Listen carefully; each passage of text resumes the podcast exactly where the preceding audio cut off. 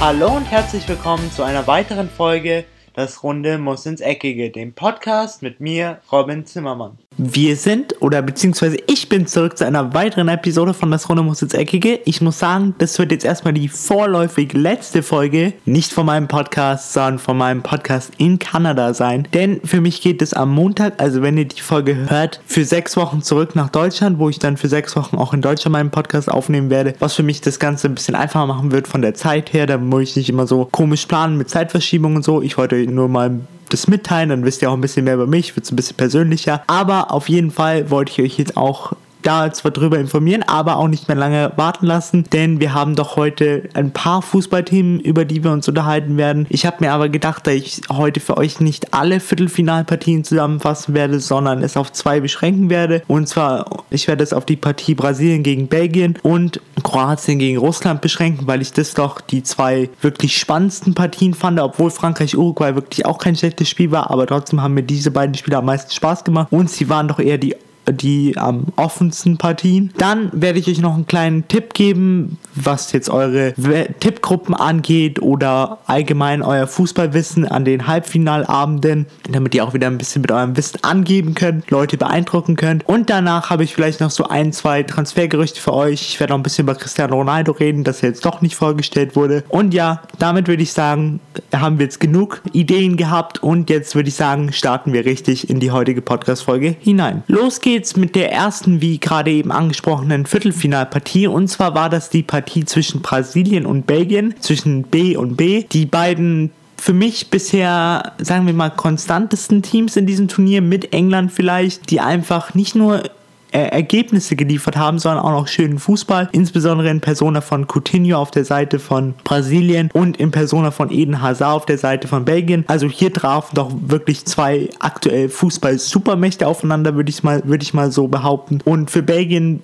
war es jetzt so langsam die Zeit, dass sie jetzt diese goldene Generation, die sie haben, mit Romelu Lukaku, mit Company, mit De Bruyne, mit Hazard, mit Carrasco, mit Dries Mertens, dass sie die jetzt mal langsam krönen und mindestens ins Halbfinale kommen. Und für Brasilien ist es natürlich immer klar, seit 1930 gab es kein Halbfinale mehr ohne Deutschland oder Brasilien in mindestens einer der beiden Spiele. Heißt, wenn Brasilien nicht weiterkommt, dann wäre das das erste Mal seit 1930, dass wir ein Halbfinale hätten ohne diese zwei Fußball-Supermächte. Und genauso kam es dann auch, denn ich muss sagen, das Spiel ging los. In, der ersten, in den ersten 10, 15 Minuten kann man das Spiel eigentlich so beschreiben, bis zum Eigentor von Fernandinho, dass hinten bei Belgien die Abwehr versagt hat und bei Brasilien die Nerven versagt haben. Denn in den ersten 13 Minuten hatten sie doch sehr, sehr viele Chancen, die zu einem Führungstreffer hätten können, insbesondere durch Gabriel Jesus, aber auch Coutinho und Neymar hatten Chancen, welche sie aber dann nicht genutzt haben. Und meistens, wenn man seine Chancen vorne nicht nutzt, dann bekommt man hinten ein Tor rein. Und so ist es passiert. Und zwar leider ist es dem Mann passiert, der die eigentliche Nummer 1 auf dieser Position, Casimiro, aufgrund einer Gelbsperre ersetzen musste. Und zwar Fernandinho, welcher den Ball nach einer Ecke von Belgien in das eigene Tor köpfte. Und so stand es dann etwas überraschend 1-0 für Belgien Belgien. Die belgischen Spieler waren, glaube ich, davon auch etwas überrascht. Aber danach fanden sie immer besser ins Spiel und konnten auch in der 31. Minute durch eine Ecke auf der anderen Seite einen Konter fahren über Romelu Lukaku, der wirklich unfassbar schnell war. Ich muss ihn, ich beschreibe ihn immer gerne als so ein bisschen so ein Tanker. Aber wenn er sich mal umdreht und wenn er mal ins Tempo kommt und das Momentum mitnimmt, dann geht der wirklich ab. Und so hat er jetzt auch mal seine Schnelligkeit gezeigt, konnte da noch einen wunderschönen Pass auf Kevin De Bruyne spielen, welcher dann in der 31 31. Minute zum 2 zu 0 vollstreckte. Danach war natürlich Alarmstufe rot bei Brasilien, denn Viertelfinal ausscheiden, das geht gar nicht. Und was ich bei Brasilien immer so ein bisschen schade finde, ist, dass sie, selbst wenn sie hinten liegen, spielen sie nicht gegen die Niederlage und nicht gegen das andere Team, sondern sie spielen auch noch gegen ihre komplette Nation. Denn wenn man mal weiß, wie das auch damals bei der WM 2010 und auch bei der WM 2014 jeweils nach dem Ausscheiden im Viertelfinale und im Halbfinale dann in Brasilien, was da los war, dass Spieler beleidigt wurden, Spieler haben Morddrohungen bekommen, insbesondere Julio Cesar nach dem Patzer 2010 im Viertelfinale gegen die Niederlande. Der hat wirklich Morddrohungen bekommen, der musste äh, lange zu Hause unter Poli Polizeischutz sein. Deswegen finde ich das immer ein bisschen schade mit Brasilien und deswegen lastet auch immer so ein ganz großer Druck auf Brasilien und insbesondere auf halt ihren absoluten Superstar Neymar, der aber auch in diesem Spiel mal wieder nicht wirklich viel machen konnte. Er lag diesmal nicht so viel auf dem Boden wie in den letzten vier Spielen davor, wo er insgesamt 14 Minuten auf dem Boden lag. Jetzt,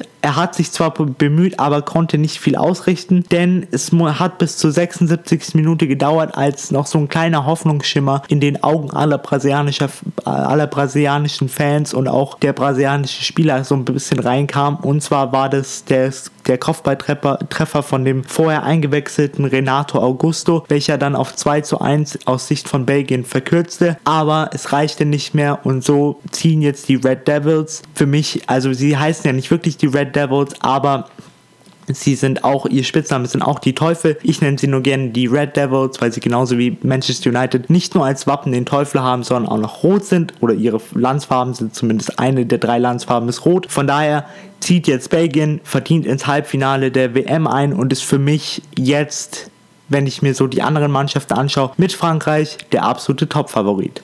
Neben dem Einzug von Frankreich gegen Uruguay, welche 2-1 gewinnen konnten durch die Tore von ähm, Raphael Varane und auch Antoine Griezmann, welche beide wirklich schöne Tore geschossen haben gegen Uruguay und dem Einziehen äh, von England gegen Schweden mit dem 0 2 ins Halbfinale, hatten wir dann auch noch die Partie zwischen Kroatien und dem Gastgeber Russland, was wirklich vor dem Spiel, die Zeichen waren auf Spektakel gestellt, denn zum Beispiel auf dem Public Viewing Platz in Moskau waren über 90.000 Leute, also mehr Leute als im Stadion waren. 90.000 Leute haben ihre Mannschaft ange angefeuert und deswegen hatte ich schon so ein bisschen im Gefühl, dass es ein sehr, sehr knappes Spiel wird, dass es vielleicht auch in Richtung Russland ausgehen kann, denn sie haben jetzt auch das Momentum gegenüber dem Spiel in, gegen Spanien, wo sie im Elfmeterschießen gewinnen konnten. Sie sind, scheinen immer noch extrem fit zu sein, sie haben immer noch Benzin im Tank und ich hatte einfach so das Gefühl, dass vielleicht genauso wie Spanien Kroatien sie ein bisschen unterschätzen wird, aber so kam es nicht. Kroatien nahm das Spiel von Anfang an an, Russe hatte ein bisschen mehr Spielanteile, sie kamen auch ein bisschen besser ins Spiel hinein. Sie hatten extrem viel Engagement, insbesondere am gegnerischen Strafraum. Unter anderem eine Szene in den ersten 10 Minuten, wo Artem Zuba, der Stürmer von Russland, auch mal am gegnerischen Gra Strafraum Dejan Lovren angrätschte, sodass der einen langen Ball spielen musste. Aber nicht nur das, sie haben einfach absolut vollen Wille gezeigt, in dieses Halbfinale einzuziehen. Und so belohnten sie sich dann auch in der 31. Minute durch ein wirklich klasse Tor von, durch Dennis Cherichev, der aktuell bei Villarreal in Spanien unter Vertrag steht. Auch der einzigste Russe in dem Kader von Russland, der sein Geld außerhalb von Russland verdient. Alle anderen sind in der russischen heimischen Liga zu Hause Hause, zum Beispiel Akinfeev, der bei Moskau spielt, oder Smolov, der bei Krasnodar unter Vertrag ist. Also er wirklich der einzigste mit, Aus mit Auslanderfahrung, würde ich mal so behaupten.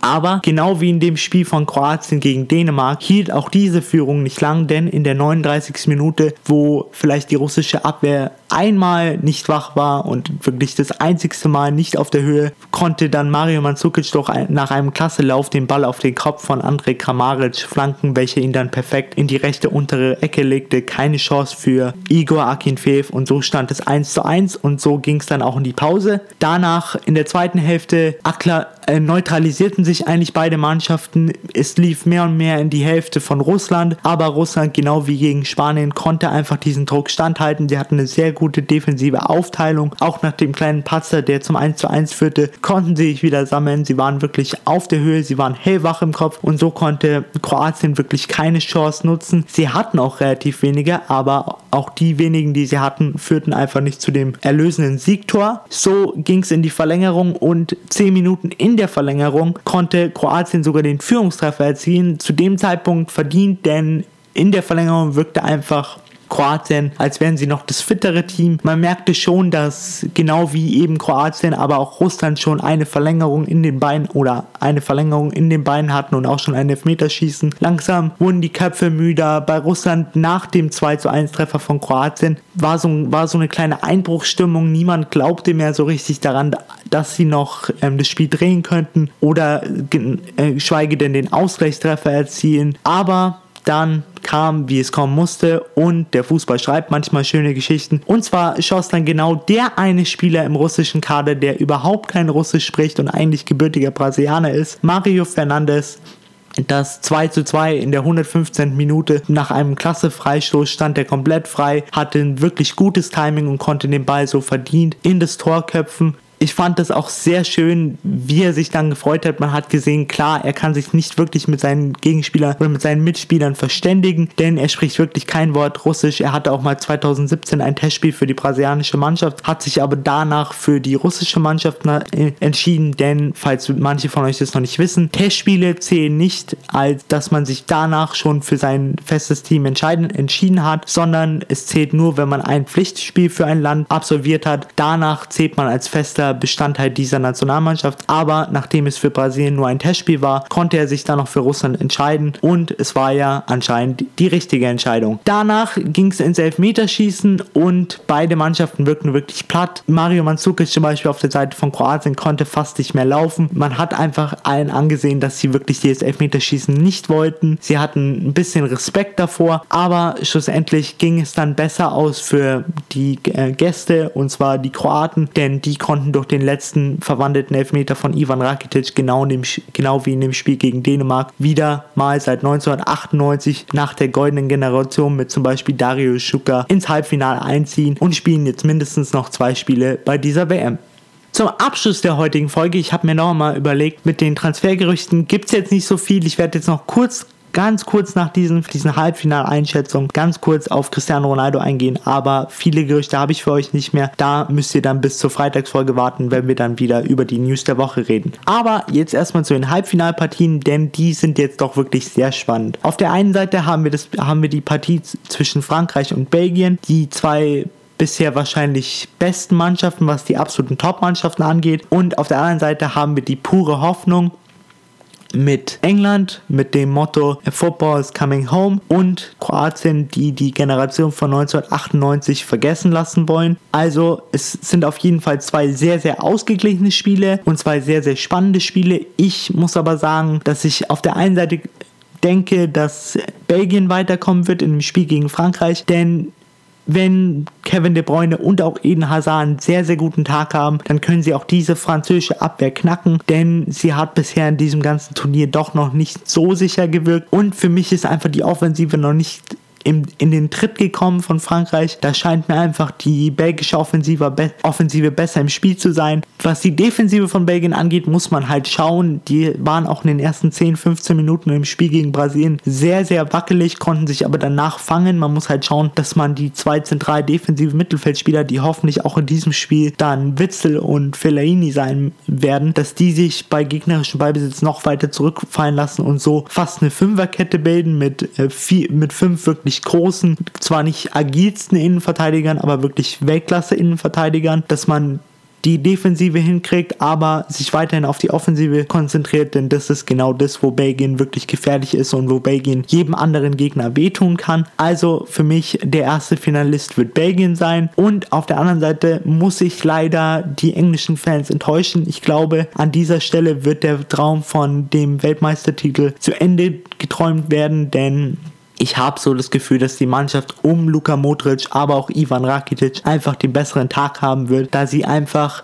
eine Mannschaft sind, die gerne mitspielt. Und zwar hat England eine gute Performance bisher in dem Turnier gezeigt, aber sie haben nie gegen ein Land gespielt, was jetzt wirklich absolut mitgespielt hat. Schweden hat nicht mitgespielt, Kolumbien hat nicht mitgespielt, die beiden Gruppengegner Panama und Tunesien haben nicht mitgespielt. In dem einzigsten Spiel, wo man mal gesehen hat, was passiert, wenn eine Mannschaft auch mal selber den Ballbesitz haben möchte, wie zum Beispiel Belgien, da hat dann England nicht wirklich gut ausgeschaut. Klar, manche werden jetzt behaupten, es war ja nur die B-Mannschaft von beiden Mannschaften, aber ich glaube, wenn es für England mal wirklich ernst wird und wenn man mal einen Gegner hat auf der anderen Seite, der auch gerne selber den Ball hat und auch mal gerne selber das Spiel dominiert, glaube ich, könnte es so sein, dass England da die Grenzen aufgezeigt werden und dass es leider dann nicht ins Finale für die Three Lions geht, sondern dass die Mannschaft rum und rund um Luka Modric und auch Ivan Rakitic es endgültig schaffen wird, die Generation von 1998 vergessen machen zu lassen und ins Finale gegen Belgien einziehen wird.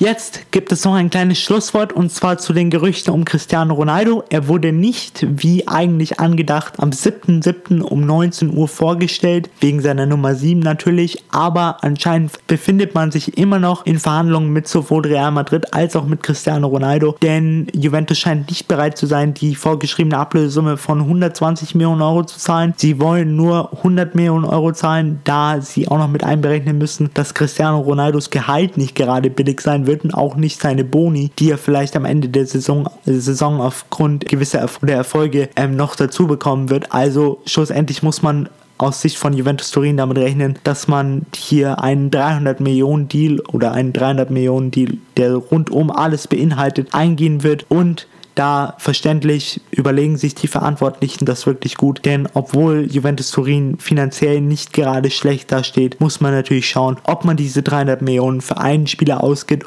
ausgibt oder ob man lieber diese 300 Millionen verteilt und sie auf verschiedene Positionen gleichmäßig verteilt, dass man am Ende eine sehr ausbalancierte und sehr, sehr gute Mannschaft für die nächste Saison hat, für die Saison 2018-2019 damit geht auch die vorerst letzte Folge in Kanada von meinem Podcast zu Ende. Ich hoffe natürlich, sie hat euch wie immer gefallen. Ich muss sagen, vor dem, bevor ich den Podcast heute gestartet habe, habe ich mir gedacht, das wird bestimmt keine lange Folge, weil ich hatte nicht wirklich viel, worüber ich reden musste. Aber nachdem ich immer viel rede und es gerne ausschweife und euch möglichst viel Informationen zu liefern, wurde es dann doch eher wieder eine längere Folge. Aber ich hoffe natürlich, sie hat euch gefallen. Ihr konntet viel daraus mitnehmen. An dieser Stelle möchte ich nochmal die Chance nutzen, da ich das schon lange nicht mehr gemacht habe, mich bei jedem einzelnen von euch, insbesondere bei dir, der sich jetzt gerade diesen Podcast anhört, bedanken, denn es bedeutet mir wirklich sehr, sehr viel, dass alle von euch, die bis hierhin mich bei meiner Reise mit diesem Podcast begleitet haben, dass ihr immer noch diesen Podcast anhört, euch es immer noch genauso viel Spaß macht und wenn ihr mal irgendwelche Ideen habt für meinen Podcast, wie man ihn besser machen könnte, falls ihr irgendwelche Fragen habt oder einfach nur mit mir diskutieren wollt über Fußball, ich bin für alles offen. Ihr könnt mir immer über, den so über die Social Media Kanäle schreiben, Instagram, Facebook, Facebook und Twitter. Die Links sind in der Podcast-Beschreibung. Und dann dürft ihr auch nicht vergessen, an meinem Gewinnspiel teilzunehmen, was am Finaltag der WM 2018 ausgelost wird. Dazu müsst ihr einfach nur mir auf einen meiner Social-Media-Kanäle folgen und schon nimmt ihr an dem Gewinnspiel teil. Natürlich, wenn ihr mir auf Twitter, Instagram und Facebook folgt, habt ihr natürlich eine dreifach so hohe Chance, wie wenn mir jemand nur auf Instagram folgt. Das müsst ihr aber für euch selber ausmachen. Bis dahin, ich hoffe, euch hat die heutige Folge gefallen. Genießt auf jeden Fall die Halbfinalpartien und wir hören uns dann wieder am Freitag, wenn es wieder heißt, willkommen zurück zu einer weiteren Episode von Das Runde muss ins Eckige. Das war's jetzt erstmal von mir. Ich bin raus, habt eine schöne Woche und ciao. Und das war's auch schon wieder mit einer weiteren Folge Das Runde muss ins Eckige, dem Podcast, wo ihr alles rund um König Fußball kompakt auf die Ohren bekommt.